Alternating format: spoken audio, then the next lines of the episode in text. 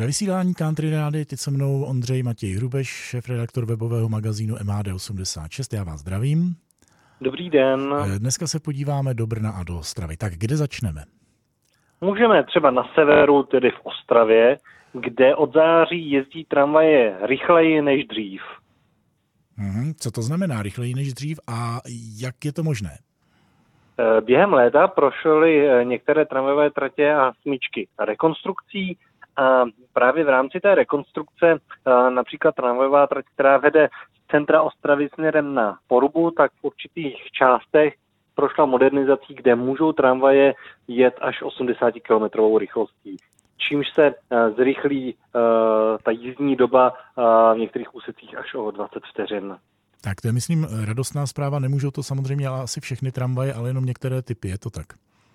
Eh, je to pravda, eh, ty úplně nejnovější tramvaje Stadler můžou jezdit právě změnou 80, starší tramvaje Tria 70 až 80 km, eh, tramvaje Vária 65 km za hodinu.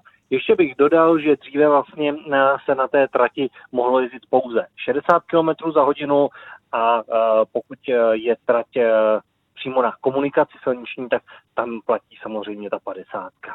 Tak a teď se podíváme do Brna.